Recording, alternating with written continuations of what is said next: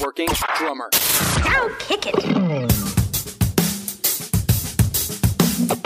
This is the Working Drummer Podcast, serving up perspectives, experiences, and stories from ground level working pros. Advice, tips, and secrets on how to build a career in the music business. Hey, everybody, this is Matthew Kraus, and you are listening to the podcast Working Drummer. Today, my guest is drummer Jared Pope. After his thoughtful move to Nashville from his home state of California in 2012, Jared has found strong and steady work in the rock world. Over the years, Jared has and continues to earn respect among a highly reputable group of musicians within many genres that include rock, hard rock, country, and pop. In recent years, Jared has been working with the Tom Keifer Band, the lead singer from Cinderella, as well as Damon Johnson, who's worked with Alice Cooper, Thin Lizzy, and Black Star Riders, with whom he recorded a new record, Memoirs of an Uprising. As always, you can find us at workingdrummer.net to find out more information about this episode and all the episodes that we've done so far in the last three and a half years. Subscribe to us on iTunes. You can find us now on YouTube. We are slowly building our library of past episodes. When you're on iTunes, please subscribe. This helps us grow. You can also find us on Instagram and Facebook. If you use the hashtag Working Drummer, we'll include you on Instagram and our stories. If you want to support what Zach and I are doing here at the Working Drummer podcast, there's a couple ways that you can do that.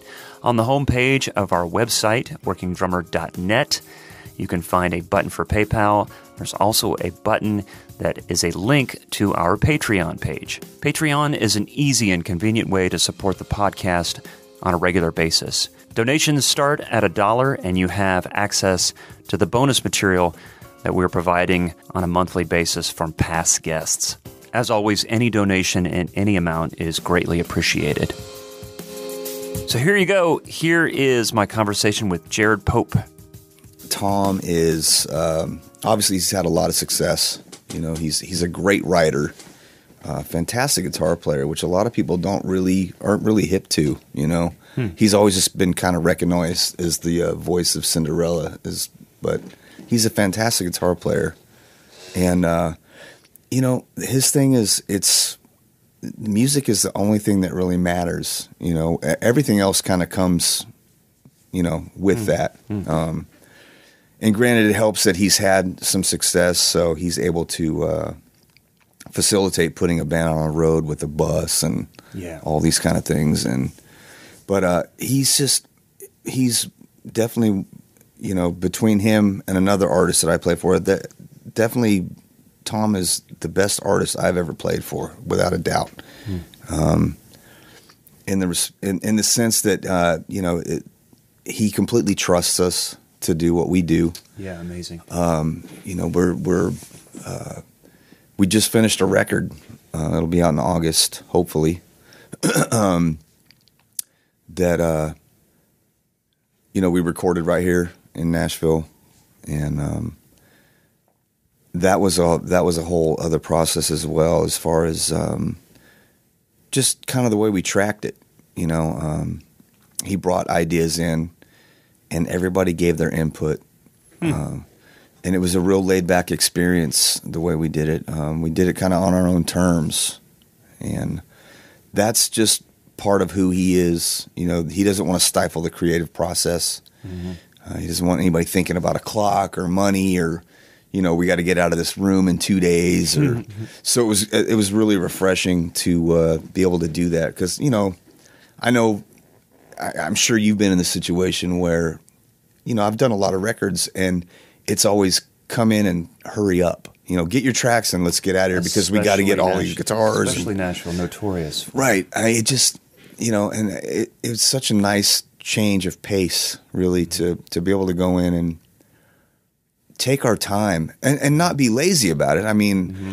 I, I, tracked everything um, probably within four to five weeks, and that's only getting together maybe once a week, though. You know what oh, I mean? Wow. So this okay. was probably about six to eight different sessions that we really put everything together, and then um, you know probably about 12, 12 different days of recording, I would say. Because we were getting about a song a day, a song and a half.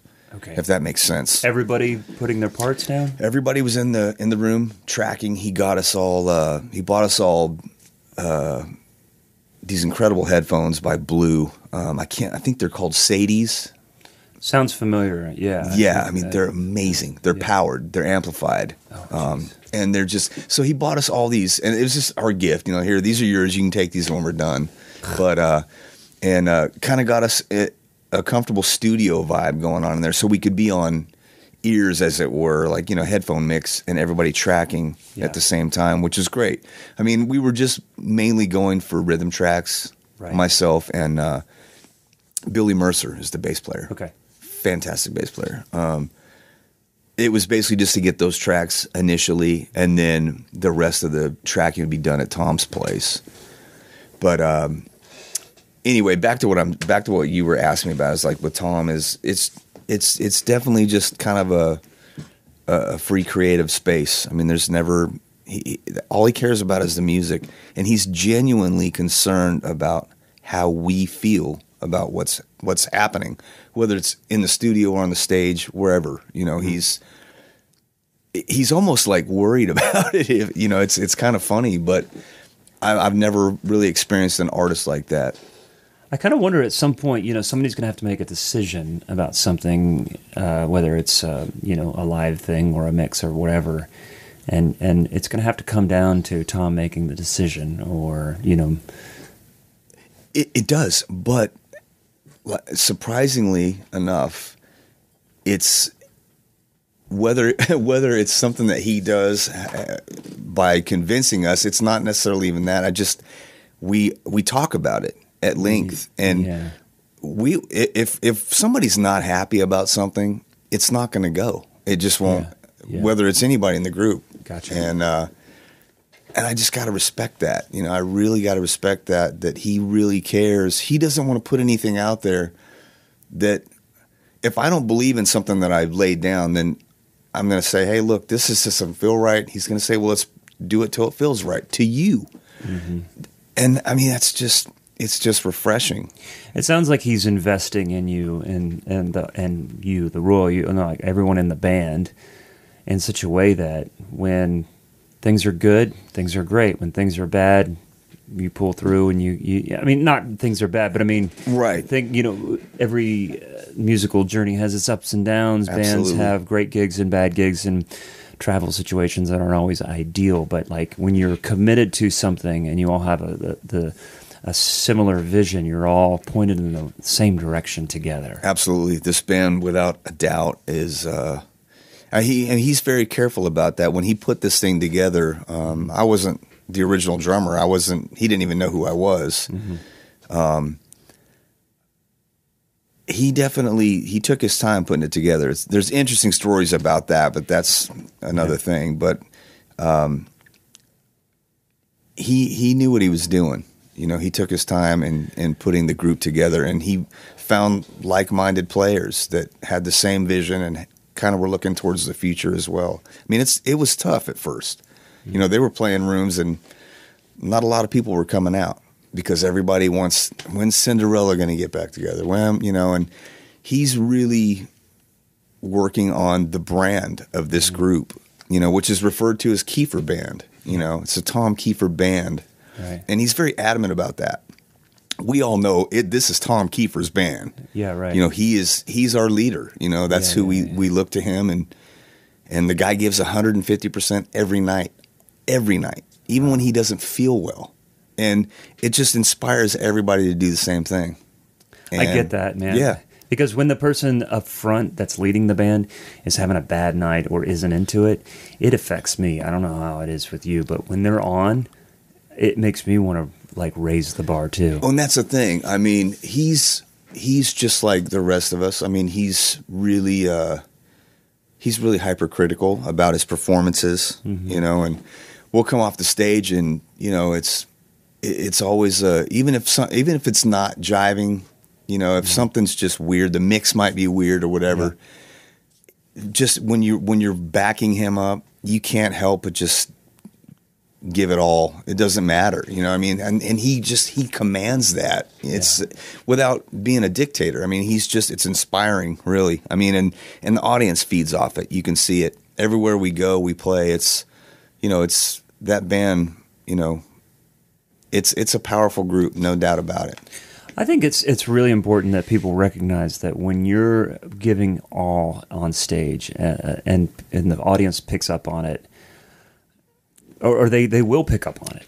No doubt. and- and- tell me about like the process of of you say he came in with some ideas. Was it in the studio?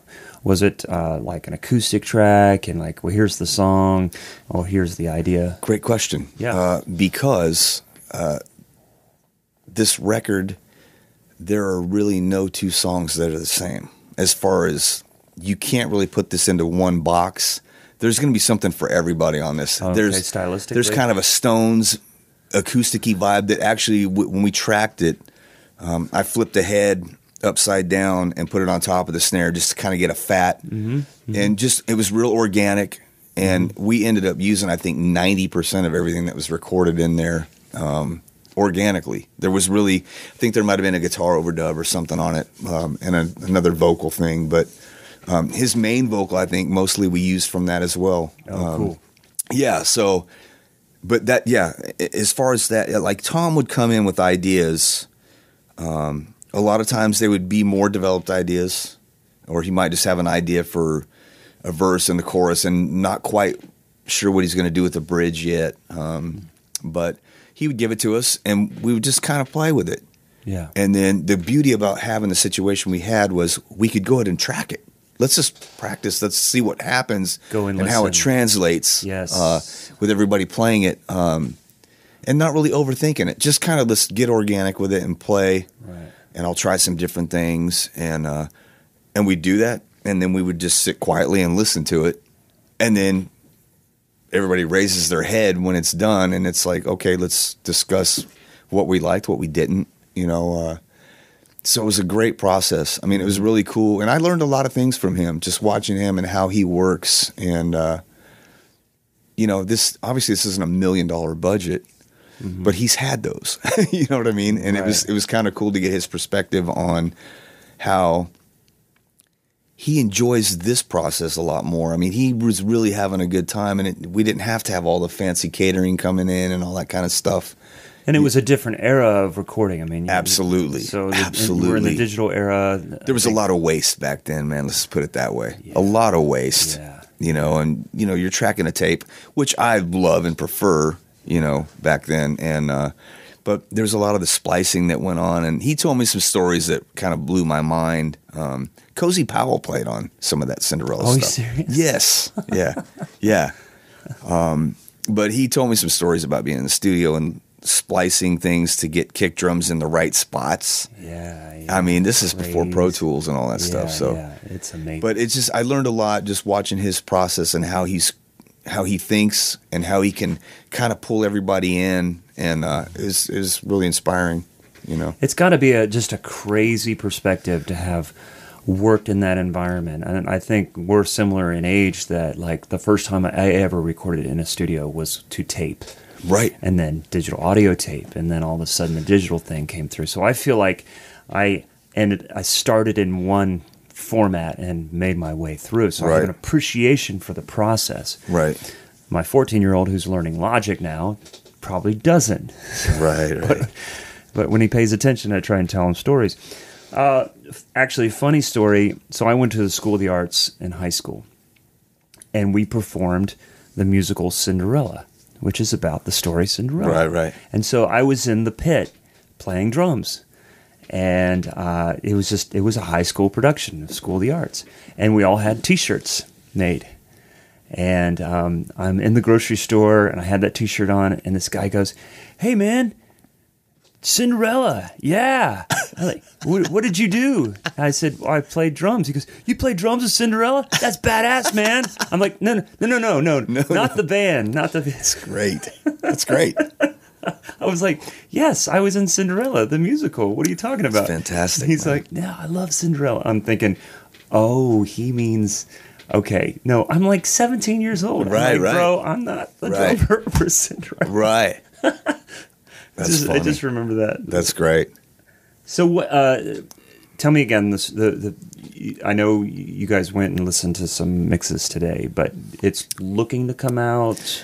Yeah, we actually I was in there. Uh, I went yesterday and uh, met with uh, Kyle and Tom, and uh, I was I was going there to about an edit. There was one thing um, on one of the songs where I didn't feel like what I was playing was jiving with his vocal.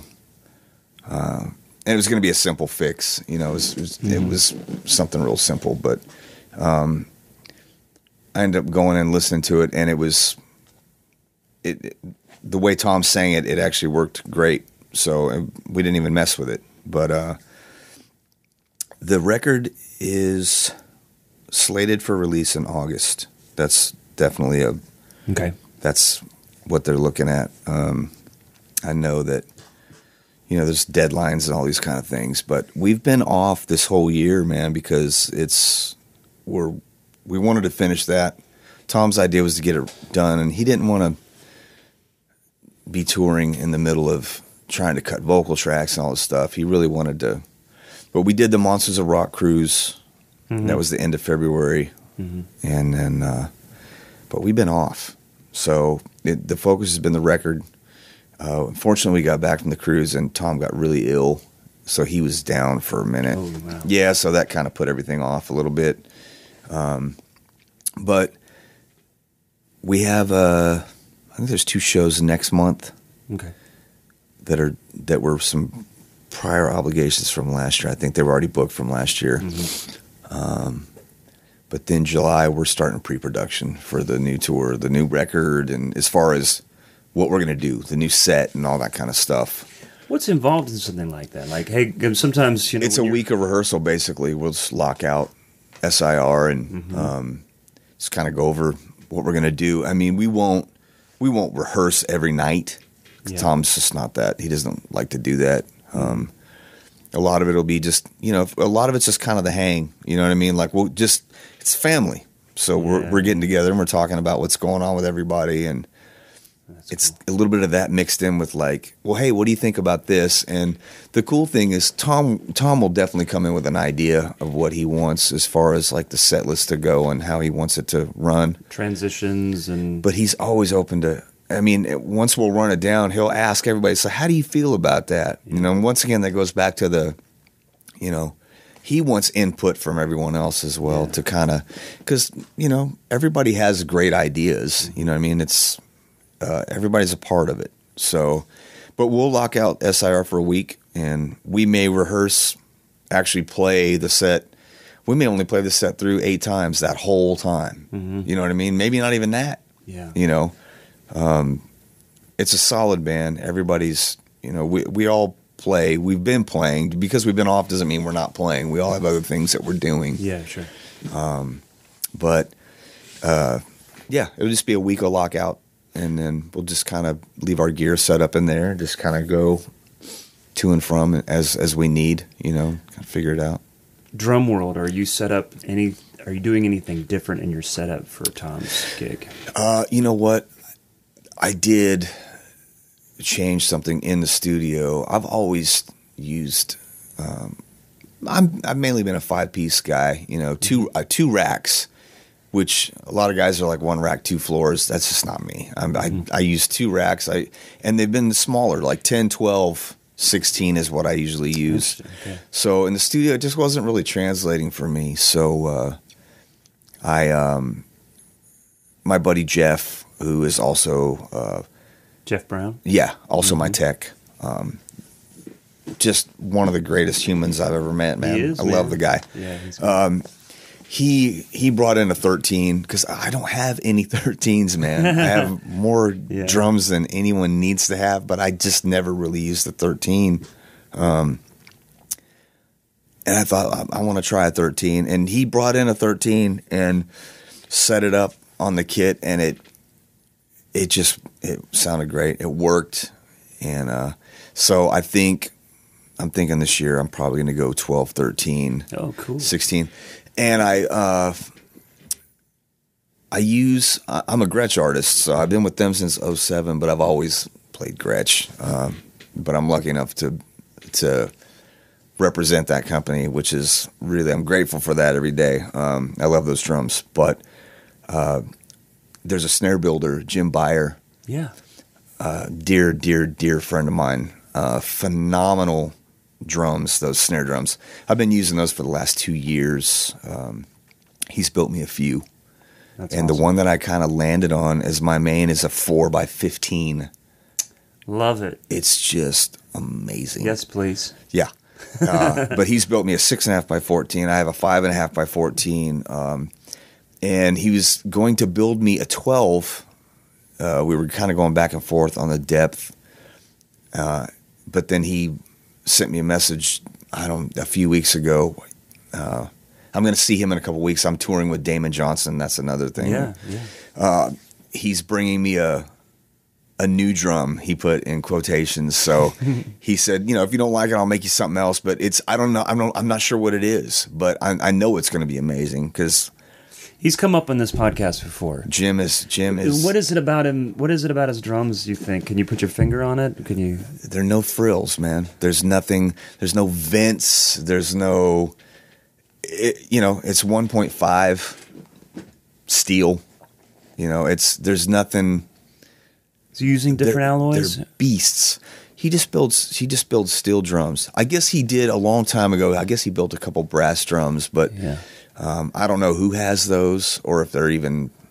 I don't know if he sold those or did what, but he's kind of settled on his thing and it works. I mean, it definitely. Um, I've used them on the last few records I've done, and I've, I've been using them live um, ever since I was introduced to him through a mutual friend, Randy Walker Okay. who's a great drummer out of um, Phoenix. Um, he's also drum tech for Jason Hartless with Ted Nugent.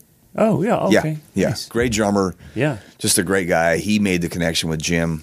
He kind of introduced us, and Jim and I just hit it off.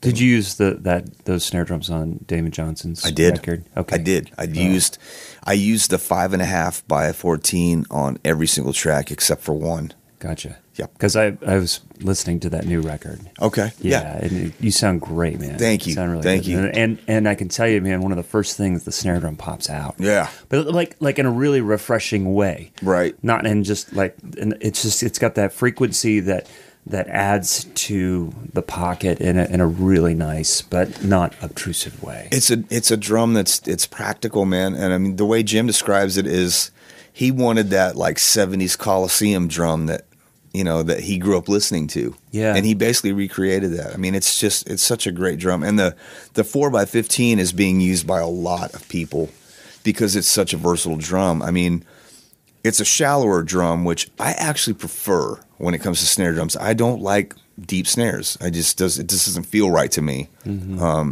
You're pushing more air to get the snare side to respond. Right. And I think people are surprised. Uh, man, we talked about this a couple times with some different people, including like, uh, you know, I know Lonnie Wilson. I don't know if he still does, but I mean, he used this brass, very shallow Yamaha uh, piccolo tuned down, and it Yep. sounded incredible. I have a World Max 4x14 that responds just beautifully. Yeah, most of my drums, I have quite a few snares that I would say 90% of them are five or five and a half. Yeah, me too. All of them. I don't, I mean, I do have a, I do have, I only have one or two, I have one copper Gretsch six and a half. and it's, it's the older one that they stopped making because they're too soft. Me too. Yeah. And it's mine is dented up. Yeah, that's why they quit making them. I That's mean, so funny. Yeah, I, I still have that drum. Uh, it's at my buddy's studio, or I have a USA kit in his studio, and we just kind of track stuff this there. USA kit. I got a USA kit, a copper snare. That was my A drum for Right, years. right. I'm trying to remember whose that was. Um, can we the, talk sh- about? the shallower drums just respond better They to do, me, and I, and I can tune them down. I can get fat back snares Yeah. by by tuning. You know, I have a couple of wood ones that I'll tune down, and I can get. And they respond, and it's interesting. They respond. There's a feel thing, and, and I'm I'm really starting to find myself dialing into the way something feels as well as sounds. Yeah, no, feel is everything for me. Just- Everything. sometimes just the the size of the ride cymbal, the tuning of the bass drum. Yeah. Like like even beyond just how it sounds, it's like, well, this is kind of a shitty sounding bass drum, but man, I don't know why, but it just really feels good. Well, no, and I look, I know plenty of guys that can sit down and play anything and play the hell out of it. I'm just, I, I used to be more like that when I was younger, I think, because I Yeah. maybe I was just a little more oblivious to the whole situation. I like think, I just, yeah.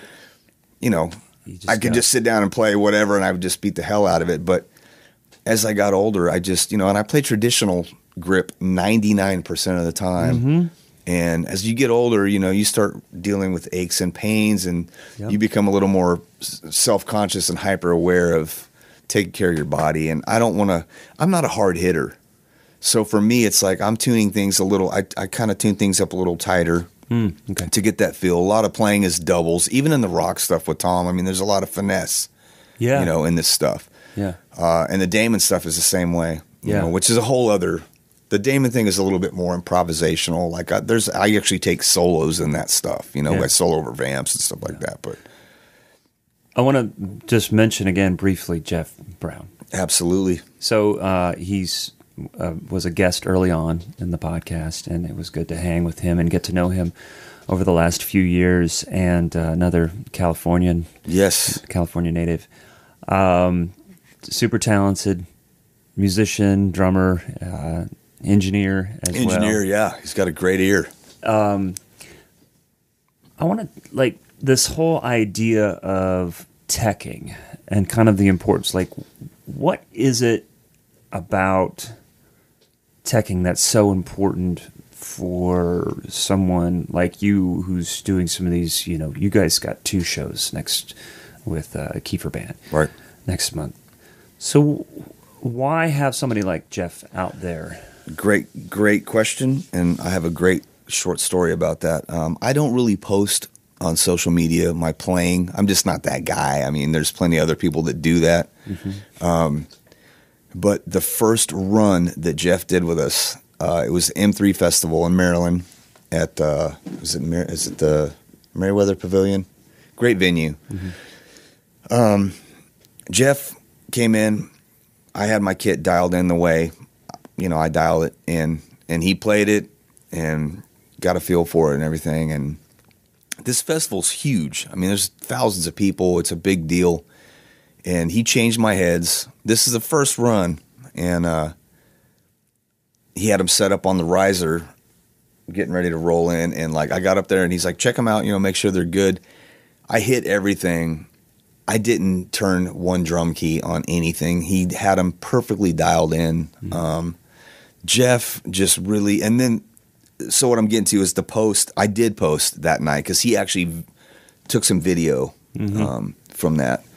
It was like I don't know, maybe a minute and a half snippet or something, just a groove thing. I think it was "Don't Know What You Got Till It's Gone," um, one of the ballads.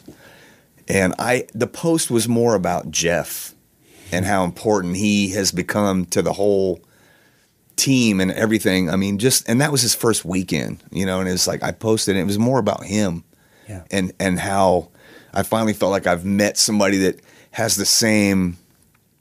Uh, what's the word I'm looking for? I mean, he's just he's he's as fanatic about it as I am. The sound and and making sure everything is right. And uh, you know, that was just a that was a cool thing for me. And it was more about this is more about Jeff than me because I don't post my playing, but Yeah. I made a comment about this is you know he's dialed him in and, and it's just you know it's great to have him on board but it's i mean it's crucial and i trust him implicitly um, we're we're not on in ears we're on wedges so Okay.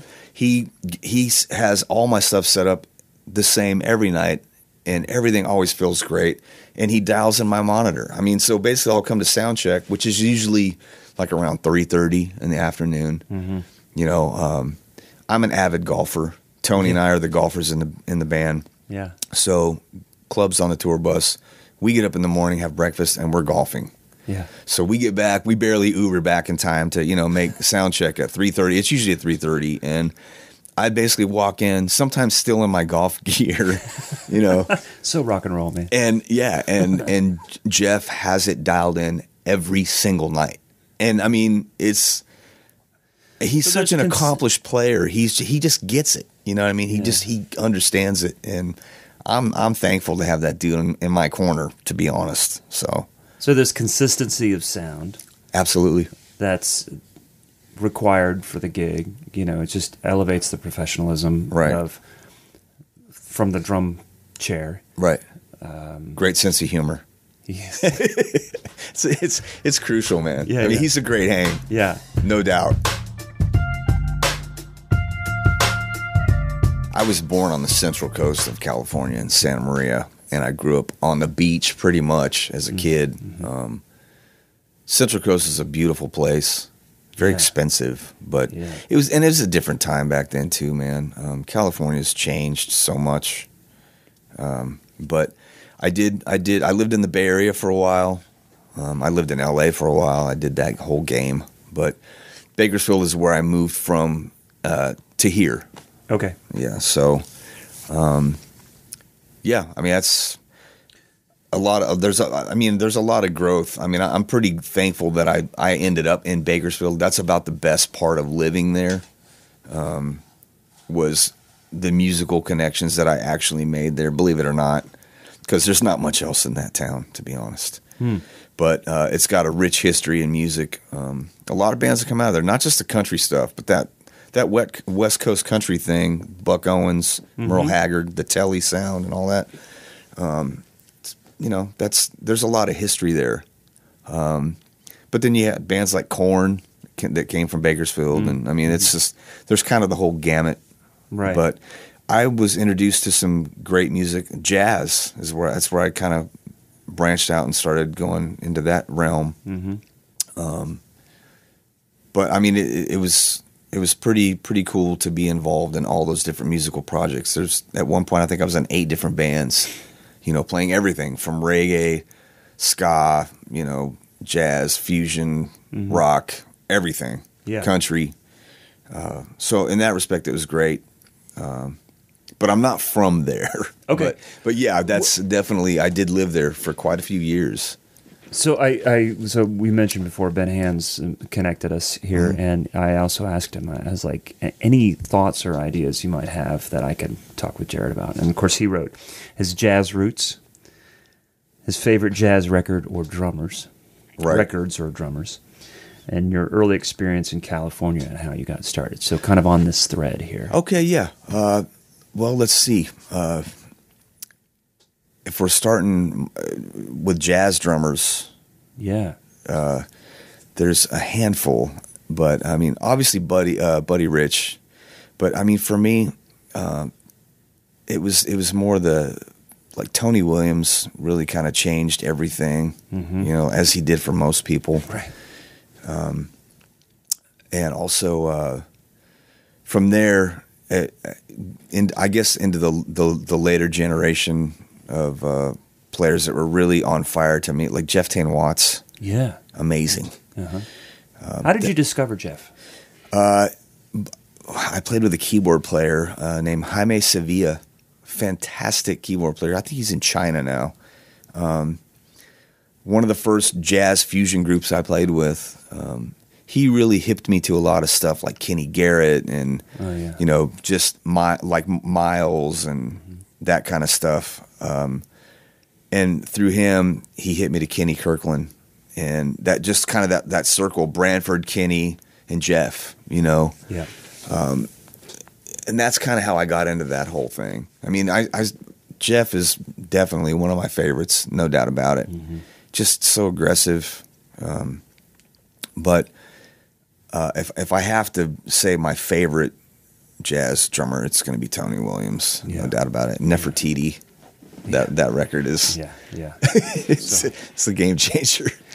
It, it, uh, the reason I asked is my friend and I were talking about uh, Dream of the Blue Turtles. Oh, yeah. first solo record. Yeah. and through that, getting to know Branford and diving into jazz in that that time, and then going down that rabbit hole, you know, pre-internet stuff. Oh yeah, yeah. and then discovering Jeff. Well, yeah. you know, and then and then seeing Branford live with Jeff, and and that was just crazy. Well, yeah. I mean, and uh, speaking of the Dream of the Blue Turtles, I mean, I, I remember I think the first NAMM show I went to was maybe it was 87 or 88.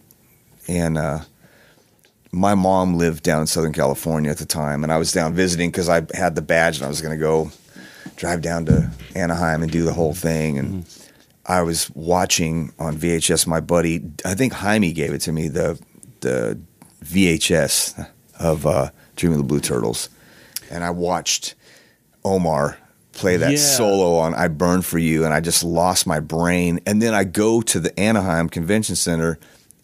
And that's the first cat I saw. Man, it was Omar. And I was, was just Omar. Kind I was just kind of like, oh, cool. I think that's called. I think it's called Bring On the Night. Bring on the night. Yeah. Yeah. Yeah. Man, I've Bring on the for night. years. I see Fantastic. Yeah. I mean, which is basically the journey of that band, Yeah. how they kind of came to be, which is, you know, it was really an, an incredible thing at the time, you know. My favorite quote from that from that that that whole I don't know documentary movie whatever. Branford saying, uh, "Man, I, just, I told Sting, I said, man, your music's a motherfucker." Yeah. a motherfucker? My music. I don't think I've ever heard it called that before. Did you have any uh, teachers during that time? Believe it or not, man, I never, ever had drum lessons. Never.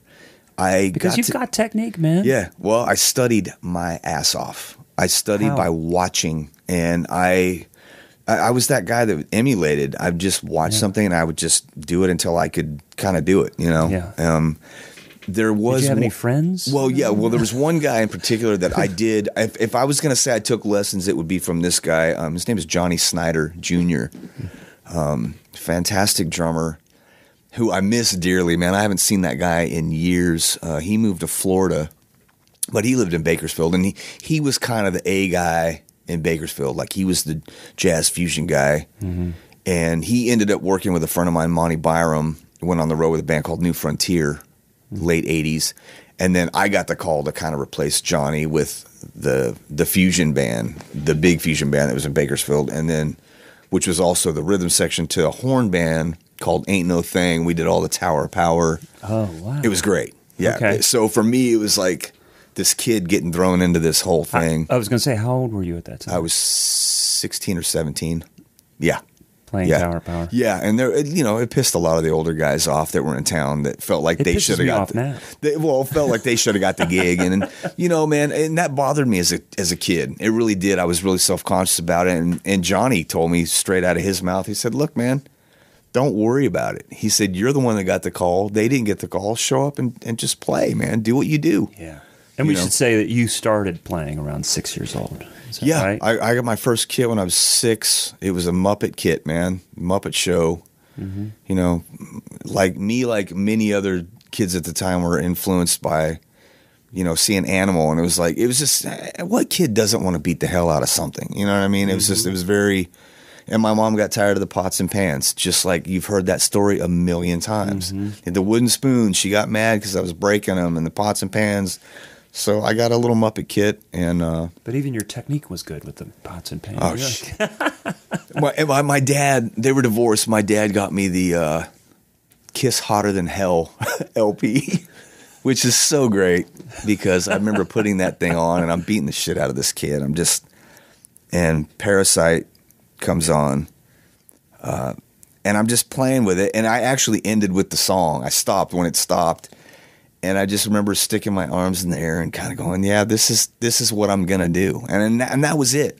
I mean, there was no turning back Did you all. tell Gene Simmons the story? I absolutely told Gene Simmons that story at SIR here in Nashville. Yeah. Yep. Which, uh, yeah, I mean that that was painful to leave that gig, man, because that was a childhood dream kind of realized, you know. But I got the call for Tom, and I just felt like that was more suited to what I wanted to do. I want to make music. I want to create music and record and I just didn't see that happening with Gene. I mean, I was very thankful for the the shows I got to play with him. Um, and you know, to be a part of History is pretty cool. Like I'm I'm listed as I'm the first drummer he's ever had as a solo artist, you know. Oh, that's I, I played his first solo show ever. So Oh, that's kind of cool. Yeah, that's Um, amazing. But interestingly enough, I took over Paul Simmons' place in Tom Keifer. Um, he has a, he has a gig at Blackbird here in town. He does all the all the, the stuff there for drums, and he's it's a great gig. um, and he's such a fantastic drummer. Um, but he ended up kind of subbing the Gene gigs for me when I took over his gig. But it, then it started getting a little too busy, man. They were talking about going to South America and all this stuff, and he just didn't want to do that anymore, man. And He's such a big personality, though. I, I, it would be interesting to the dynamic, especially between that and, and Tom's gig, has got to be complete opposite. It is. I mean, uh, there's a lot of misconceptions about Gene, man. I mean, when he first came in that first day at SIR, we were just going to be rehearsing just the guys. And Gene, uh, Ryan Cook, who put this whole thing together, um, he told us, he's like, hey, man, Gene's going to stop by. You know, just going to kind of fill it out. And because Ryan already had already known him for, for a bit. And, uh, so Gene shows up, man, and he comes in and he immediately starts ribbing everybody. Just, I mean, he's funny, man. He's quick, witty, Yeah. and I don't care what people say about the guy, man. I mean, a lot of he doesn't he doesn't do it for everybody, but you know that's why Baskin Robbins has thirty one flavors. You know, we don't all like the same shit. You're right. But uh, he came in and he was funny. We didn't play any Kiss stuff at all. He wanted to just play like old '60s R and B type stuff, man. And the cat can play bass. He's a great bass player. Yeah. But uh, I think it was five hours later. it's like almost eleven o'clock. You know, SIR, the guy comes in from from the from the counter, and and he's like, "Hey, man, you know, uh, what do you, know, what do you, what do you guys want? Are you how much longer are you going to be?" And you know, what's how are we doing this? And Gene's like, "Just put it on the Kiss tab." He's like, "I have money."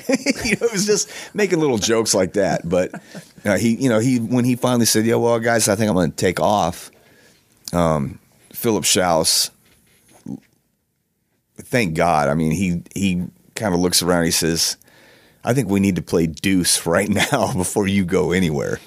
And we did. We played Deuce, and it was, you know, I think Ryan put it best by saying like his six year old self was kind of high fiving him, and that's what it was for me, man. I, I, I can't imagine. It was it was unbelievable. And then we played Parasite, which is the first song I played, and Yeah. it was surreal. Yeah. You know, it was just surreal, but um, almost like it felt like it should have happened. You know what I mean? It just seemed like it was destined to, in a way. You know, Yeah. Um, That's incredible, man. it was man. It was it was amazing, and Gene was great, totally great. And those guys, and you know, they're still playing with him. I mean, they're they're on.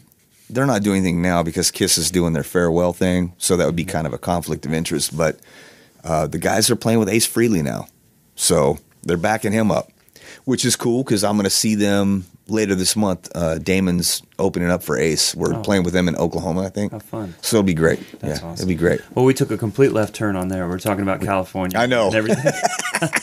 uh, but but it does tie in. There's some there's some connections there. How about going from California to Nashville? What what what led you here? You know, I just all the time touring. Um, there was a band that I played with in 2007 with Damon. That's how I met Damon Johnson. It was a band called Whiskey Falls. Yeah.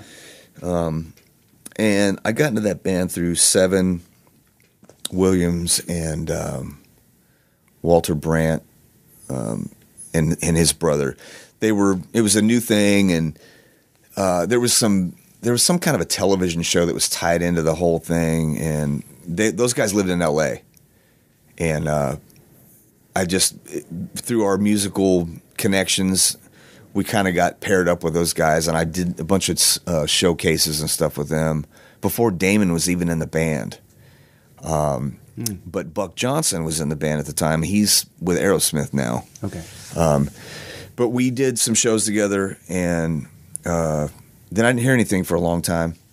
And then Seven called me one day out of the blue, and he said, "Hey, man, we're playing at the Crystal Palace, which is Buck Owens' place in, in Bakersfield." Right. Yeah. Right. Okay. That sounds familiar. Yes, and uh, he said, "Hey, man, we're we're we're doing something down there. You want to just bring bring your cajon down and play, you know?" And I'm like, "Cool." He said, "We got a new guitar player." This is Whiskey Falls. yeah, So, so Whiskey Falls, you know, there, there's kind of this thread of, of, of heavier rock bands that you've been in, but Whiskey Falls is more of a country band. yeah. I mean, I, I would I would say they're really akin to like the Eagles. It was like uh, there was emphasis on vocal harmonies. All the guys. It was it was the four of them was basically Whiskey Falls, and then I was the hired guy. I played drums. Sure. and uh, one of the guys played bass, just like Eagles, and sang. It was the same thing, but um, so I get a call to come down, and this is months and months later. I get a call, and so I go down there and I meet Damon, and we're just kind of we're we're talking, and you know he's from Alice Cooper's camp. You know he played with Alice Cooper. First time you met Damon? First time. Okay. Yeah, and he had played with John Waite and uh, written some things. I mean, the, the guy's fantastic talent. Um, but we just kind of hit it off, man, and we do this gig, and it it's great. It's grooving. Everything feels great, and Damon's loving it. And the night's over, and they're getting on the tour bus or whatever, and Damon told me this story later that they're like, okay, they're having their kind of their band meeting, like, hey, these things are on the agenda. They were doing a radio tour, and uh, he said, and blah, blah, and we got and we got to find a drummer, you know, because we're going to start touring, do all this stuff. And Damon's like, we just played with our drummer. I mean, that's the cat, you know, he's Yeah. the guy. So, and then just kind of. So I get a call from Seven. He's like, "Hey, would you want to do this?" And and it just kind of went from there, man. And then coming through Nashville constantly, Right. um, I just made a lot of great relationships out here with players, and um, even even right before that, I, I toured with Hanna McEuen, which is the Sons of the Nitty Gritty Dirt Band. They have a fantastic band, Oh, right. fantastic. okay. Um, Teddy Jack uh, was playing bass. Um, that's Leon Russell's kid. Wow. Um, yeah. And uh, it was just one of those bands. And my buddy Jesse Siebenberg was the drummer. He's the son of Bob Siebenberg from Supertramp. So it was just like a son of band, and they were fantastic. Wow. But um, there was some conflict. Jesse couldn't do some dates, so I, I filled in and did some dates with him, and uh, that's how I met Seth Roush. And he and I became real fast friends, man. It was, and that guy's just one of my favorite players Yeah, on the planet. Period. slick. I mean, out of everybody, I mean, he's just one of my favorite. Um, and a good human, but anyway, I just I met a lot of cats, Kent Slucher and all those guys. I mean, I just met them by being on the road and just kind of kept in touch. And uh, I just kind of knew that California was kind of coming to an end for me. It was just I was kind of getting into a place where I just didn't, I wasn't really growing, you know. Um, and I just I, I wanted to change, you know. Yeah. So it, this was a relocation. It wasn't. I didn't come out here to get some gig or do anything like that. I just I came out here to relocate, kind of get my head screwed back on, you know, and uh, it just that's kind of what led me here. I just I always loved it out here. It's quiet. People are cool. yeah, but it's a very open environment. It I is. I mean, it's getting a, it's getting a little it's getting a little crowded, right? mean, nuts, get a little nuts, but I think that the general vibe is still holding. yeah. You know, in general.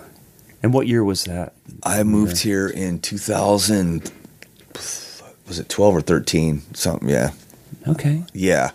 So I, I mean, I've only been here six years, but uh, it's been an incredible six years. I mean, a lot of things happened. Um, I got thrown into the rock and roll residency, Yeah. which was Yeah. just supposed to be a month in April back in 2014, I think, and uh, 13 or 14. Yeah, and my buddy Chuck Garric plays bass for Alice Cooper. Um, he basically called me to come down and check it out because the original drummer that was going to do it was just going to be four dates in April. So David Parks. David? Parks. Sure. Yes, he was. He played the first two. I went down and checked it out, and he said he can't do the last two. He's like, "Would you be interested in doing this?" And I was like, "Hell yeah, this is great." Yeah. And uh, that's how I met Philip Shouse and and Jeremy Asbrock, and uh, it just ended up okay. Those two dates went by, and it just okay. Well, next week we're gonna do this, and it just. Next thing you know, it's like it's almost five years later, you know, and, mm-hmm. and we've we we put an end to it in December was the last one we officially did mm-hmm. because it no longer became a residency. We couldn't we couldn't maintain it every week because everybody's schedules mm-hmm. started getting crazy. Those guys with Gene Simmons, Yeah. So there, there's different events, like in Nashville in particular. I'm sure there's cities that all kind of have this, but there's you know Tom Hurst Loud Jams, which Yeah. is like yeah, was it the first Monday of each month, um, and and there's gosh, there was 12 at 12, 12 Porter. There's there's Whiskey Jam. There's Bus Call. Those are just Nashville events that happen. see, I wasn't even aware of those at all. Okay. I knew Tom, of course. Tom's Yeah. absolutely. I played a couple of those. The, the, the, some of these are old, been around for a while. Some of them are new. I think they're just ways to showcase different, uh, to different new new artists, new faces. Right. Night at the basement again. Now that I'm I, okay, I'm hip to that. These are all just Nashville things, but I think what's interesting about Tom's Loud Jam and and the Rock and Roll Residency was there was like a house band, there was like a a core of musicians. Then within that core, new people would come in. Cele- I hate to use the word, but kind of celebrities or maybe veterans that we recognizable musicians and artists would come in and and and um, kind of uh, pepper the dates from time to time. So the rock and roll residency was a perfect example. But uh, but you guys definitely were you covered a genre that Oh, was absolutely. And well, the cool thing about that, man, is that um, save for the the recognizable stuff. I mean, it, it was primarily, I'd say, eight, 80% of it, 75 to 80% was 70s, pretty much. Hmm. And we'd go 60s, and every once in a while we'd do some 80s stuff, but it wasn't, I mean, it was, it was primarily like a 70s genre, 60s, 70s um, and it was all the deep cuts, man. That like you that you maybe haven't heard in twenty years. You're like, mm-hmm. holy shit, they just played that song. You know what I mean? Mm-hmm. When's the last time you heard Razamanaz by Nazareth? You know what I mean? It's like stuff like that. I mean, just really deep, random cuts, um, and it was s- stuff that we put together every week. We probably rotate through. I'm not kidding you, man. I, I, I would love to know this. I would love to figure it out, but we've probably rotated through about four to 500 songs um, that are like super deep cuts. You know what I mean? Like deep stuff. Um, I'm drawing a blank right now, but there's that happens to me every time. But that thing, that the residency became something that was um, I, it was definitely more than any of us, I think, ever realized it would become. Well, you know, what, well, see, I know how the podcast for Zach and myself has been beneficial in ways that are, are hard to really quantify, but they have kind of opened up our world and our community in its in its the way it has, and and we we continue to enjoy the process. And it's not a it's not a money thing. It's just it's it's just about an extension of what we do when to make money, Right. play and teach Right. and all those other things. It seems like the rock and roll residency was something like that as well. I mean, like a lot of these projects, these these kind of passionate, where you invest in this thing, not even considering if there's money involved, but like what what what am I getting out of this dedication that I'm putting into this project? And th- that seems like another type of that thing. That's absolutely. Uh, I mean, it, it, basically it, it encompassed a little bit of all that, but I mean, we we were getting paid, and it. I mean, it was it was decent. you know what I mean? In, in that respect, I mean, it Yeah. was uh, getting you know to to be able to play what we want to play. Yeah. you know, and it's and I, I got to give it to uh, John uh, Bruton at uh, at Mercy. I mean, that guy, he saw that vision, and Mercy Lounge here. yeah, yeah, because we started at uh, was Dan McGuinness back then, Yeah. right there on Demonbreun at the Circle, and then it turned into Harp and Fiddle, and then it was Tailgate. So we saw three different venues there. And then there's all the people moving in, just complaining and noise ordinance and all this kind of shit. So it came to an end. But the cool thing is, we're it wasn't like, man, what are we gonna do now? It was like, well, where are we gonna go? You know, like, and it was a no brainer. I mean, the Mercy Lounge, that's a great room, man. It's got Yeah, a proper PA, really- and you know, a lot of people were bummed out because they felt like the the intis, the intimacy was lost as far as from like the Dan McGuinness stage. It was kind of on that back patio, and it was more like a. It almost felt like a house party. You know what I mean? Like you're just kind of hanging out, and here- the guys are going to play now. Yeah. Mercy kind of turned it into a show. I mean, it was proper PA. I mean, I was thankful because I probably cracked five or six cymbals at at the Dan McGuinness location just because I was beating the shit out of them, trying to compensate for the electric guitars and all that stuff. And the drums weren't really mic'd properly. You know, they didn't have that kind of a PA. Yeah. So I mean, it, it had its vibe, and we had some amazing musical moments there. But for me, when we went to Mercy, it was night and day for me as Yeah. For sure. being sure. able to hear and there's parking. just being able to yeah yeah being able to hear and uh, it it feels great when I hit the kick and I can actually feel it and hear it at the same time instead of just like I'm wondering if I'm hitting my kick hard enough because I can't feel it back here in the corner. You know what I mean? And so in that respect, it was it was that. I mean, but it you know we it was a gig, but it was our gig. You know what I mean? We were playing what we want to play, and that's what I was telling you earlier. I made a decision a long time ago yeah. that I'm not going to play anything that doesn't fulfill me musically. It's not even about money. I mean, money comes and goes. You know, I don't. I, I learned to stop living my life in that pursuit of that a long time ago because it's just it's fruitless. You know, um, that's not why I started playing drums in the first place. You know, um, I think it's really important, uh, not to cut you off, but I think it's really important that we never forget what it is that drew us to the instrument. I know. Yeah, I know. it It, wasn't sounds. to become rich. I mean, that's a joke. Like I got in the music business to, to make money. Like you go do something else, then, man. Yeah, 'cause- yeah. So, so to lose that perspective can be sometimes easy to do when you have when you have real adulting to do, like a mortgage. and Exactly. paying- And you like I have kids and I have certain expenses that I have to consider that maybe some people without kids don't have to consider. But at the same time, to maintain a certain vision and integrity about what motivated you in the first place is something that I wanted to talk to you about because I wonder if there was anything that happened or has happened that got you to this place, this pers- this healthy perspective. Absolutely, man. I mean, re- and what it was for me was for I, I don't know how, how many times that it actually had to happen, but the last time was enough for me where I'm driving to a gig and I'm going, I, I, don't want to do this. I, I'm miserable. Why am I doing this shit gig that doesn't fulfill me musically? Mm-hmm. I, I guess I'm just doing it because I need to pay my light bill.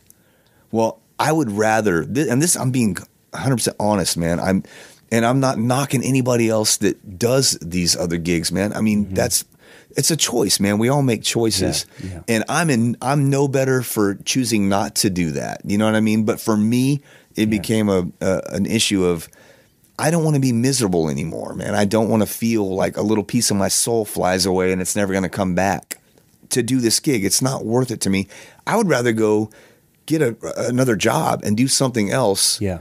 and not take away from the craft that that that I've you know that I've studied and and tried to become good at. You know what I mean? That's to me. It just it just felt dishonest. And if I'm not being honest, you know, firstly with myself, you know, if I'm not being honest with myself, then it's not going to translate, and that's not fair to anybody else that I'm that I'm making That's music right. with or not make. You know what I mean? It's Not only to yourself, but the people you're working with. and like I said, it's not a slight on anybody that does that, man, because I have friends that are doing that and they're buying houses and they're doing great and good for them, you know? But but to make the distinction though, if you're going to maybe what you would consider like this is not the kind of gig that I want to be at. I'm not having fun. I'm, this is miserable to me. To somebody else, it may be their their wheelhouse. Absolutely. And, and that's okay. And, and and and to be able to like I get to play music tonight and pay my bills and stuff like that, you know, and and and with these people and this kind of music that for the next person may be like that's totally not for me. Exactly, man. So I think it's just being honest with yourself. There's no there's no like right or wrong gig. Not- not at all. There's Not no so, but just so everyone understands what you're saying, it's like what drives you, the end of the royal you, the individual, uh, whether it's. So I think my point is made. no, it's you know? and it's important to understand that, man. I mean, because we're all different, man. We like Yeah. you said, we feel different about different things, man. I know, and for me, it doesn't matter. I, it's none of my business how you feel about what you feel and why you're going to do this or not do it. It's none of my business Mm-hmm. because I'm not you, you know, and I'm not. It's not going to make any difference at the end of the day, anyway, man. But it's important to realize that we are all all, all different, Yeah. and just because somebody doesn't do what you do doesn't mean they're they're downplaying it or making it a negative thing. It's just something that I choose not to do, and that's just me, man. I would rather go work a different job, you know, Right. because that feels like work to me. Mm-hmm. To play something that I don't want to play feels like work, and Yeah. I've done it too much, and it, it's it's not good. It's not a, it's not good for my headspace or me. Period. Yeah. So, know? as an example, when, when we met for coffee last week, uh, this I'm, I'm recalling that we discussed this a little bit. Uh, so just just as a brief example, you mentioned like playing broad, lower Broadway here in Nashville. You're like, that's not something I'm really interested in Right. doing. Yeah. And then from my perspective, it it took me about a year to find the right musicians to work with. There are some of those gigs that I really do enjoy. Right. Um, well, a- again, I, I, it took me a while to find it, but now when I go down there, I'm excited to play That's and, great. and fight through the crowds and get Right. my parking spot to play with these particular people. But I have certain parameters that I've set for myself that Sure. if it's not this type of situation, then I'm going to say no. And that's okay. Uh, right. So and so that works for me, and it doesn't. It wouldn't work for you, and there's probably things vice versa. Now, I want to ask you, how do you? Because there's so much pressure to, like, let people know that oh, I'm working, I'm busy, I'm yeah, doing man, this, and that's all bullshit. You know, that that's a that's a terrible. Yeah, that sucks, man. It, And I hate I hate when I when I see that happening when it's unfolding. You know, I, I mean, I've been in situations where I know that's not the case, man. But Yeah. this guy's leading it on like, hey, man, I'm. And, I, and it's like, and I know he's not, and it's like, and it's not. And I would just want to take him aside and go, dude, it's okay, man. Yeah. it's okay. We're not th- this is this is just one city out of many. I mean, there's I know people in LA. In LA, it's I- feel like it's even worse because um Do you feel like you've learned a lot, like being out the time you spend in LA or out in California, like to kind of get a healthier perspective on on what it is that you want to do? Like, how did how did you come to this? well, if we're going to be completely honest, man, which I believe in doing, I mean, it's look, man. There's a lot of uh, there's a lot of uh, people that would that want you to believe a lot more about what they're up to and, and what they're doing and and Yeah. the importance of look, man. These are just gigs that we have, and everybody needs to realize most of them are going to come to an end at some point. You know what I mean? Uh, none of us are, you know, I, you know, I'm not, I'm not retiring next year. I'm not retiring the next 10 years. You know, I just, to me, it's important to realize that we're all just humans, man. We're trying to just play music and we're trying to do what is good for us, Yeah. you know, and, and some of us got to take care of families, like you said, and pay mm-hmm. mortgages and mm-hmm. you got to pay bills. You know, that's, that's just being an adult. But I think the worst thing for me, man, was finding that there was too much importance put on on who you're playing with and what you're doing and oh man you're not you're not you're you're not on tour so you're, you're not valid you know and that, and mm-hmm. that's just not that's that's not healthy man. No. there's so many great players all over the planet Yes. that just maybe don't have all those opportunities man. There's some kid in a garage somewhere that's grooving his ass off. I'm not talking about chops. I don't really care about any of that stuff you know what i mm-hmm. mean? Anybody can sit around and to quote to quote Kevin Murphy, man, who just one of the funniest things I've seen was he said that you know he was talking about you know he'll post videos of him playing Yeah. and they'll be you know that he'll post mistakes and all which you got to respect the hell out of that because right, right. he says you know edited clips and all this kind of stuff is for charlatans and assholes which is just you know it's just funny but it's it's a I mean it's a valid point though. Why not put yourself out there, man? Like we're all nobody plays perfectly. I mean, why why why, why would you want to? I mean, that's not. But I think there's just back to what I'm saying. There's too much emphasis on your stature, like your gig level, and it, it's just another gig, man. Yeah. So what if this guy's making more money than you? It doesn't matter at the end of the day. Yeah. I mean, we're all. It's about playing music, man, and and being and and creating the art, you know, and and the craft, you know. It's and that's and that's what it basically comes to me, down to me at the end of the day is is just, man. I can find something good in everybody's playing. To me, like I'll get something out of everybody. You know what I mean? Right, right. This guy may not. I, I may not dig his playing. You know, but not everybody digs my playing, and that's okay. I mean, it's okay to be individual, man. Just be who you are. Yeah, You know, and I, I know it sounds so stupid and cliche, but it's really the truth, man. At the end of the day, and as you get older, you're going to figure it out. You know, eventually, it's it really doesn't matter, man, because in my mind, as long as there's Vinny Colaiuta walking the earth, man, we're all just trying to get to that level anyway. you know, I mean, one can only you can only imagine what goes to that guy's brain. I mean, Yeah. everything he does, I dig it. You know, and it's like he's he's just kind of the quintessential player for me, man. Like that's, but I don't know. It it is what it is. I mean, we're we're, all just trying to we're trying to survive, man, and and do it the best way we know how. Most of us, I think. I would like to believe that. I, I think that uh, uh, the bottom line is I think that uh, you're in the majority of that, and the drumming community is very supportive of that concept. Probably more so. I would hope so, man, because I've seen I've seen the negative stuff too, man. It's, Yeah, it, no. it doesn't do any good to, to sit around and talk about this guy and this guy, and It doesn't. it's just not going to help anything, man. It doesn't make you look any better. Yeah. yeah. You know, maybe with your buddies, but it's just not healthy.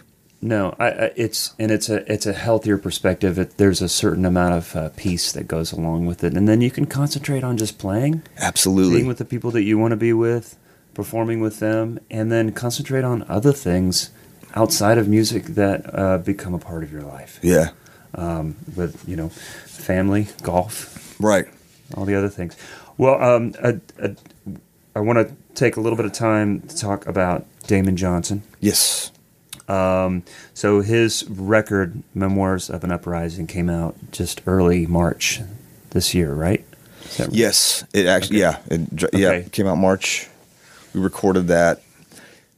It was actually recorded early last year, um, but he's you know he's for the first time doing a solo artist thing.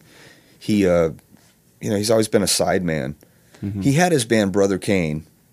They had a little success, and then from there he branched out. And then he was with Alice Cooper, and Yeah. he got the Thin Lizzy gig, and Yeah. that turned into Black Star Riders Right. which he just left um, to do. He's kind of wants to focus on um, Damon Johnson, and he wants to do his thing and be home with his family more. You know, because Yeah. he's he's in Europe a ton. You know, he's overseas a lot, and Black Star Riders because they just really couldn't get legs over here in the states. You know, it was harder for them to. Um, anyway, I mean, it's just he's he's in Europe a lot, and it just it, I, I think for him, man, he he just he wants to have a little bit more family time. He wants to have more time at home and be able to be creative on his Sure. basically on his thing. I mean, it's it's something that he and I talked about years ago when we were in Whiskey Falls. I didn't get to that, but we were at soundcheck. He and I would we'd be playing Van Halen or something, you know, and it's we would always joke about, hey man, we'd put together like a power trio or something. You know, it'd be fun. Yeah. And we finally made that happen because he moved. He lived in Birmingham, um, and I lived in California. And you know, Whiskey Falls always we would always meet somewhere via airplane or whatever. And um, when I moved here, he moved here, and it just kind of everything just kind of lined up. And I know, should say that Whiskey Falls had some success. I mean, yeah, was a tr- absolutely, yeah. I mean, we we did quite a bit of stuff. I say we. I mean, I was the drummer, but um, you know, it, the, band just they were recognized early on as just like an up and coming, but one of the best up and coming. Yeah, I just I think a lot of it. I, I just I think the business thing got to to a couple of the guys. They just didn't really know how to navigate the Nashville um, world. Yeah. You know, you got to give a little to get some. You know, and I, you know, I I don't think they wanted to give up any of the songs and, and publishing and all that kind of stuff. And it, so it was just they were kind of rubbing things the wrong way, and it just didn't work out. But you know, I can't take away the relationships that I met by being involved with that Sure. with that group. And Damon is absolutely Yeah. the the pinnacle of that. And Buck, I've done some things with Buck Johnson as well and his solo stuff. Okay. Um, but Damon, the record is great. Uh, it, yeah, it dropped March officially, um, and we got a whole slew of dates coming up this month. We start. We're opening for the Winery Dogs. Oh, that's cool. Quite a few dates. I think. I think it's like eight dates, nine dates, or something and then we're doing some Damon dates, just us, kind of interspersed Uh-huh. Yeah. in in there. But um, yeah, it's kind of cool. Like, so he amazing- he produced this record. he did. Um, uh, what was that recording process like, and was there a lot of input from him? Uh, yeah, yes, and you know what? Uh, I I was I had a lot of liberty on this record myself. The record's called Memoirs of an Uprising, by the way, um, which Mm-hmm. So is you, kind you of channel a lot of Liberty DeVito. Is that what you're saying? yeah. Well, uh, yeah, funny. Uh, Lib Lib and uh, and Damon are pretty good buddies. Oh, really? Yeah, and and Lib was pretty stoked on the record. He dug it. That's awesome. so that's yeah, it's funny. That's I'm a little- huge fan, yeah. man. No, he's great. Fantastic. Those yeah. Anyway, we get on that whole Billy Joel thing, but um, the process we recorded it at uh, Rock Falcon, Nick Raskulinecz's place. Yeah. the old one, not the newer one. That he I guess he relocated down to. Uh, he's down off of Music Square, I think now. Okay. if I'm not mistaken. I, I like I said, I've been Uh, kind my understanding is he. It used to be at Dark Horse, like that other connection Oh, okay. over there, Okay. way out there in the middle of nowhere. Yeah. But uh, that's where we did Damon's EP, and Nick was actually more hands on on that EP. Like we did, like we sat around and Nick really produced it. Nick produced that. Oh, Okay. So so just uh, I I didn't know if he was involved in this that you were in, but that was one of the things that I wanted to see how much he was involved. So Raskulinecz. Nick Raskulinecz. Yes. So trying to, to pronounce that last name. So that, that dude's a legend. I mean, he's it- it- people know me. I'm a huge Rush fan, and it's like know that Nick came in and started with Snakes and Arrows, and then Right. continued on some other things. there's a cool story I'll tell you when we're. Okay. well, um, so so Nick, uh, producer uh, Rush, of course, Foo Fighters, Foo- uh, yep. Evanescence, um, Marilyn Manson, Deftones, Danzig, Korn, Velvet Revolver, uh, Mastodon, Shadows Fall, Alice in Chains. Okay. Yeah. Yeah, that's right. Alice Yeah. in Chains and Yeah. Russia. There was a huge list. Uh, I kind of narrowed it down to some some names that I, that I Yeah. recognize more, but still. He did the well. We did Echo, which was the EP, Damon Johnson EP. That was a few years ago, and Nick was much more hands on. Um, he was. We actually set up at the studio and we played through stuff, and he literally produced. Do this, check, try this idea, do this, and it came out really well. And, And, how do you respond? I mean, like, okay, I know who this guy is, I know what he's done, but how how does how do you, as an individual, as a drummer, as you know, years of experience, keep your kind of ego in check? Is that my ego's my ego's in my car when I shut the door. Gotcha. Seriously, man. I no, I go in. I, love go it. into every project with a complete open mind. it doesn't have to be Nick? No, it could, be, anybody. It doesn't matter. And and that's another thing that's really important, man. Is like you need to you need to understand that like people have great ideas. It can't you can't it just can't be all internal. You know Yeah, what I yeah, mean? sure. And I think you at least owe it to everyone that brings an idea to the table. To you need to at least try it. Play play the idea. It's okay. Let's try. Let's try and play the verse this way. Just do it. Maybe it's going to sound great. But if Mm-hmm. You're if you're like, nah, I don't want to do that, then you're just kind of an asshole, man. That's just not right. No room for growth. No, man. And especially with Nick, I mean, just with the respect factor too. I mean, I was really excited to hear the ideas that he was going to feed me. yeah. And what was cool was I got to use, um, I used a Slingerland kick, 24 kick that uh, was used on some of the Foo Fighters stuff. That actually it was part of a Slingerland kit that Dave Grohl used with Queens of the Stone Age when he was out with them. Oh, so it was kind of, it was cool. You know what I mean? That was a cool experience, and the kick drum sounded amazing. But anyway, um, yeah, he sat around and kind of gave us ideas. Try this, play this pattern, and it worked, man. And when it didn't, like he was like, "Cool," then that's not going to work. But Nick is just one of those weird cats, man, that can just he hears it and knows. He just knows Mm-hmm. what's going to work and what doesn't. Obviously, I mean, it's a track record. Right. But uh, the second record, Memoirs, um, Nick wasn't Nick wasn't there for the recording. Yeah. Um, Nathan was there. His his I, I guess I would call him his first assistant or whatever. Okay. Great, great guy.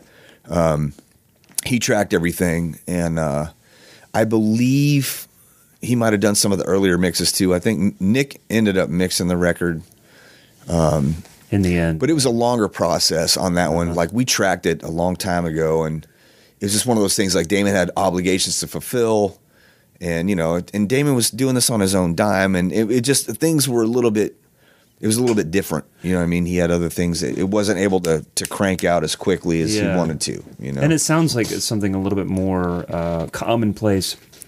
The way, kind of, I- it feels like the music industry is really in flux right now. Like the the, the big labels are kind of going away. Um, studios uh, are spread out um, amongst the big studios and home studios. And, more people are doing it this way. They're they're just producing it in their own homes or Yeah. whenever. You know, I mean, uh, there's records that are coming out of people's living rooms, literally. Right. This episode is brought to you by drumsellers.com, the niche marketplace where drummers, drum retailers, and drum manufacturers buy and sell their gear. List your drums for sale for free, and the only fee is 4% if it sells. Simple. Check out all the new used vintage and custom drum eye candy at drumsellers.com. I mentioned Tom being the greatest frontman I've ever played with. It's hard for me to think of Damon that way, because just because like we're more like brothers. But mm-hmm. Damon's it's the same thing, and Damon is uh, very much about the creative aspect. You know what I mean? I, like I said, I had all the liberty I wanted to on this on on his record. You know, he trusts me to you know do what I want to do. I mean, he'll have suggestions, mm-hmm. absolutely, mm-hmm. but he never said, "No, dude, don't play that, don't do that," or you know. And it's it's not like I'm shitting all over stuff anyway. I'm and this music just doesn't call for that. Yeah. But live, it's a different translation too, man. Like we we blow a little bit live. Like I was saying, there's uh, like there's a vamp all solo over, which is kind of cool. It's in three just fun. fun. stuff, man. I mean, it's it's not just a typical rock gig, and there's Mm-hmm. you know, there's a lot of nuance and uh, dynamics, and he's real he's real keenly aware of that stuff, man. Mm-hmm. That's awesome. So yeah, it's it's great. And it's probably opening for winery Dogs.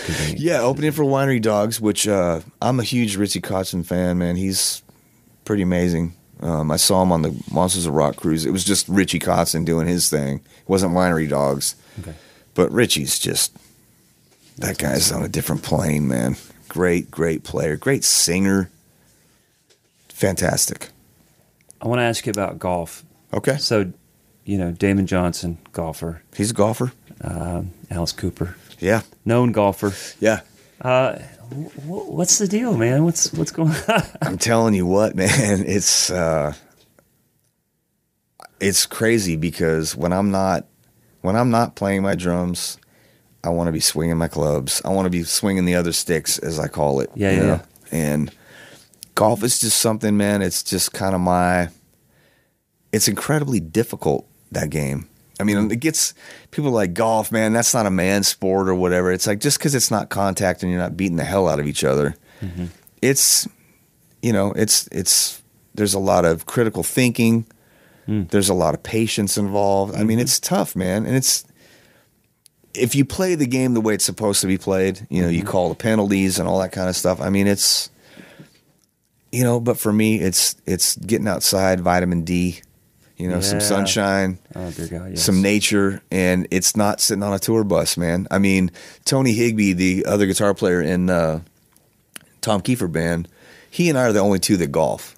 So, but that's like the main thing. It's like we're almost more concerned about our clubs getting on the bus than than making sure the gear's in the trailer because we have techs that do that. But it's still, it's like I don't think that even worry about that because those guys are, you know, I mean, but it's like you got your clubs right. You didn't, you didn't leave home without your clubs, right? So, But you know, when you're on a tour and you got, I mean, lots of downtime, you the, you got to keep yourself mentally healthy as and and physically healthy. absolutely, and and stepping away from the smell of the diesel and the and, and the tour bus and the, and yeah. the venues. I can't sit on a bus all day. I can't do it No, no, no, no. That's because are you great. know touring is a lot of sitting around and waiting. Man, Yeah, people think it's just waiting, waiting. glamorous or, or Dude. really. And look, it's fun to be out on the road. I love traveling, absolutely. Yeah. But you know how it is. You'll wake up and it's breakfast time, man. You go find breakfast.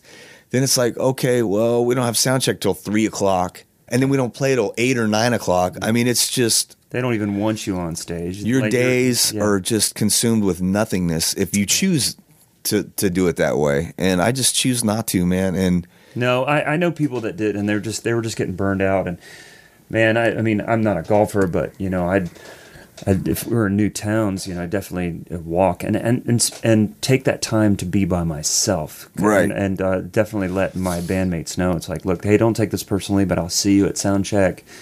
I go find a gym, go f- rent a bike, Yes. be outdoors. That's something that I'm actually going to look into doing this next tour is um, taking a bike out as well. You know what I mean? Because uh, we don't always get a chance to play golf because sometimes there might be a time constraint. Like we might pull in a little later, and maybe there's no golf course close that we're going to get to and get back in time. Um, but I, I think a bike. Uh, Billy Mercer took a bike out last tour, and uh, that was really good for his head. I know. Um, It, it, just for all all the things listed above. Well, let me ask you, like, do are you able to draw any parallels between drumming and golfing? You know what? That's an interesting question. I I never really thought about it, but I mean, it's definitely. Uh, I would say I would say yes in the sense that I mean it's there's a lot there there is some uh, not while I'm playing drums per se not, not while I'm in the middle of a show. I don't want to be thinking about the show while I'm playing. I should I should be just playing organically and letting everything kind of flow. If you're if you're still critically thinking about the show then that means you probably hadn't haven't had enough reps yet for the year. Maybe you're just starting out. I mean it's always at the beginning you're still kind of thinking a little bit making sure you got the segs right and all that stuff. But you know, everything we're doing on stage, there's there's no Roland SPD up there. There's not there's none of that. We're um and that, I mean that's cool. That like I said, that goes back to the that works for some of those gigs, and it's keeping everybody on ears and doing everything, keeping that whole thing trucking along. And I May not it. be your thing, but the but the No, I had to do it. working with, they're I like, did we it. need you to do this. We need you to trigger. Yeah, I've That's done it. job. With, I've done it with bands as well. Yeah, but here you go. Tom's like Tom doesn't want any kind of. I have my little, I have my little phone on the, on the uh, on the rack, and I run uh, the tempo app on a couple of the songs, the ballads. I'll just have in my ear, Mm-hmm. just to kind of keep everybody honest, man, because you don't want those things getting carried away. Mm-hmm. But I have that there for my reference, you know, just to start songs and do all that kind of stuff. But no one's hearing a click because we're all, all on wedges. So, um, but I think as far as golf, I mean, for me, man, I, I don't know that I could draw any parallels other than the fact that, I mean, I've spent a lot of time on trying to become a better golfer too. I'm, I'm a I'm a single digit handicap, which is cool. Um, I don't know if you even know what Yeah, I that is. what that is. My eyes are glazing. There's a handicap system, man. It's like I, you know, right now I'm a seven point six, and uh, that's that's okay. I you mean, could I, be making all of this up right now. yeah, I know exactly. But uh, yeah, no, I've I've just you know, it's something that I've. I, I take it seriously, man. I Yeah. don't. I don't drink beer while I'm playing golf. I don't. You know, I, I got buddies that do that. They're like, "Hey, you want a beer?" No. Uh, you know, after the round. But Yeah, yeah, yeah.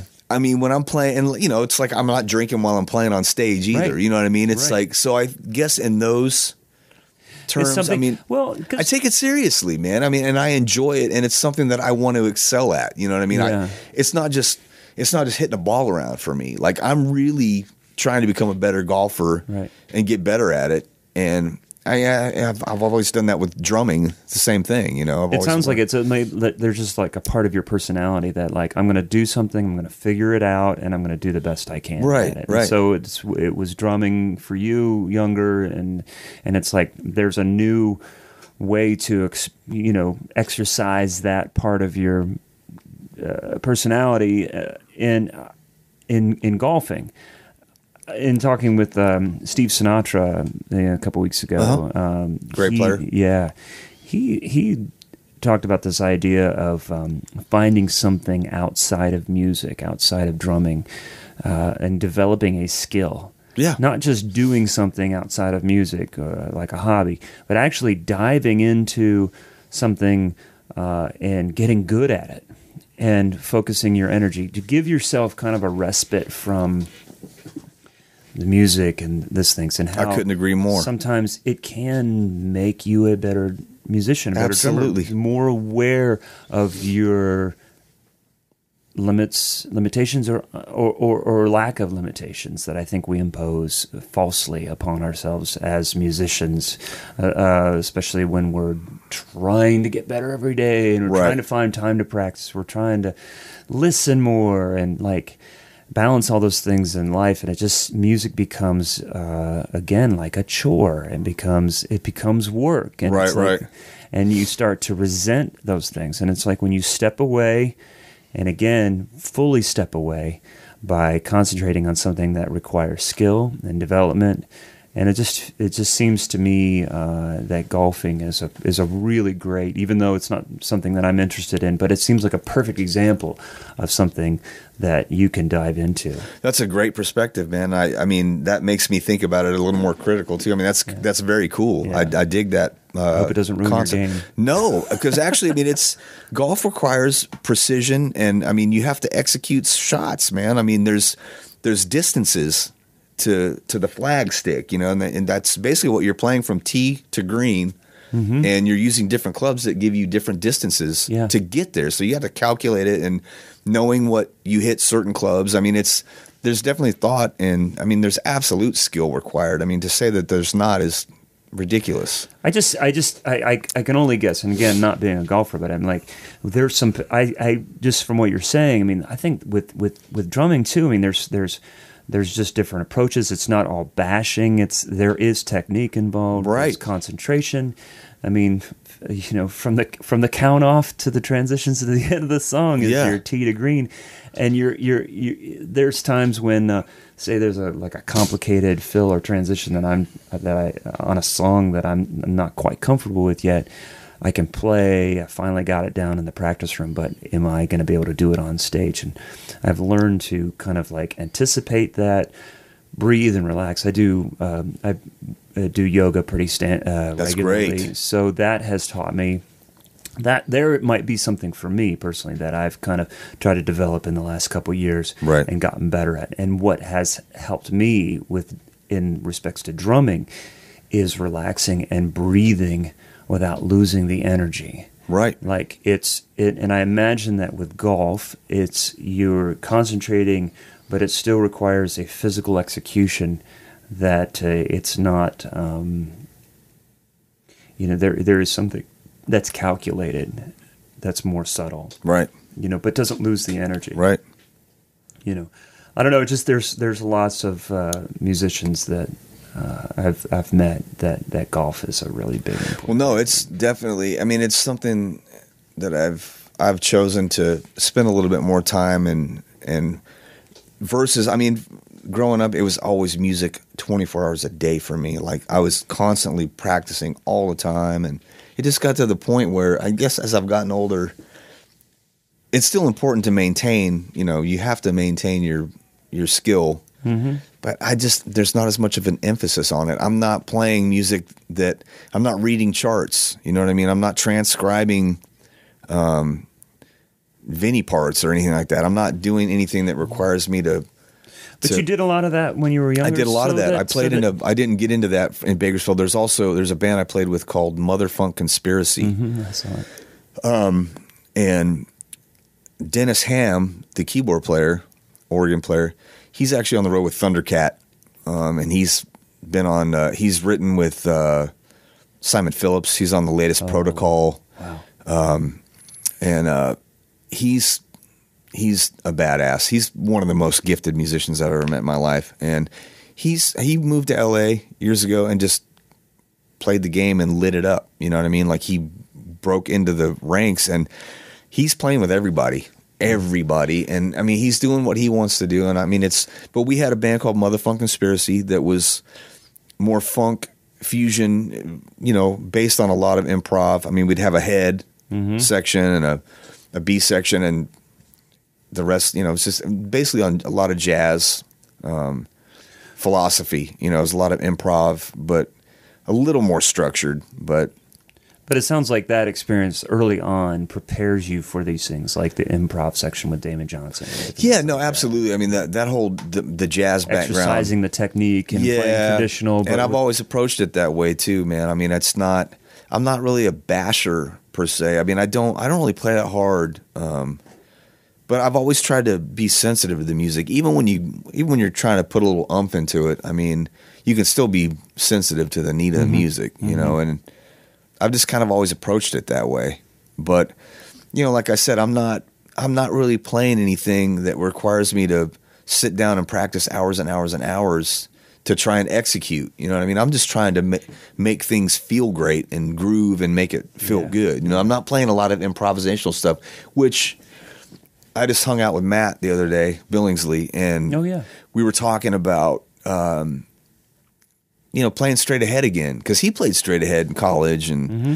Yeah, and I've been wanting to bring out the bop kit and just do that, just to kind of see where my head is these days. Yeah, you know, it's been a long time. um, but that's something that I've always loved to do, Yeah. you know. And every once in a while, I'll go back and listen to bootleg stuff that I have. And I mentioned Kenny Garrett earlier. Mm-hmm. Um, the first time I met Ronald Bruner Jr., um, great, great drummer. Um, he uh, he was playing with Kenny Garrett. I think he was 19 Good lord. and he just came in and lit the place up. But we recorded all those things, and it's like I, I'll go back and find stuff, and I'll just get inspired. I'll go through my stuff and pull something out from 25 years ago. Set your goals, man. You do what you want to do. You know, mm-hmm. it's. I live a, a way that allows me to pick and choose what I want to do. You know what I mean? I don't. You know what I mean? I don't have. I'm not. I don't. I don't have a big car payment. I don't have a big house payment. I mean, these are mm. choices that I've made. You know, Right. Those are cho- important to consider. You know, Yeah. I, and but I, I have a. I have a great spot. You know what I mean? My girlfriend is an she's an interior designer painter, and she makes our place amazing. You know what I mean? I come home to a nice, comfortable place, and it's like I feel good about my choices. You know what I mean? I don't need a fancy car and all that stuff, but some people do, and that's cool too. right. I just not. I'm just in a situation where I can I can choose what I want to do, man, and that, that is that is a great place to be in, man. I, I feel I feel good about it. You know, Yeah. I feel great about it. Yeah.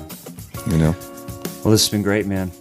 I appreciate it. Yeah. Thanks. Thank Jared. you, brother. Yeah, man. So there you have it. My conversation with Jared Pope. Uh, he is in a genre that I'm not as familiar with, but it was again every time I have a, a guest that I have an opportunity to dig into and find out more about the world that they work within. I learn so much and I discover things that I really love. And it's kind of the fun thing about doing this. Of course, you don't need a podcast or be a host of a podcast to do this. Uh, just there's so much out there for us to explore and grow from. Um, I just have, I feel like I have a really good excuse to do it. But I, uh, thanks to Ben Hans again for connecting me with Jared. And I really enjoy talking with him. And um, he's such a great player and a, and a great dude. Uh, stay tuned next week for Zach Albetta's interview. And as was mentioned before, on Patreon, we are offering some new bonus material a couple times each month from past guests. Uh, we started out with a uh, great five page thing on how to practice from our former guest, Ben Sesar. And it's just, it's a great resource. So I'm hoping to uh, incentivize you all to join our community and to use the educational material that Zach and I are putting together for you, and um, to also support what we are doing here. Uh, we'd much rather find the support from our listeners and our community than uh, from other sources. So, again, we thank you so much for listening, and uh, please stay in touch, and I hope to see you around. Bye bye.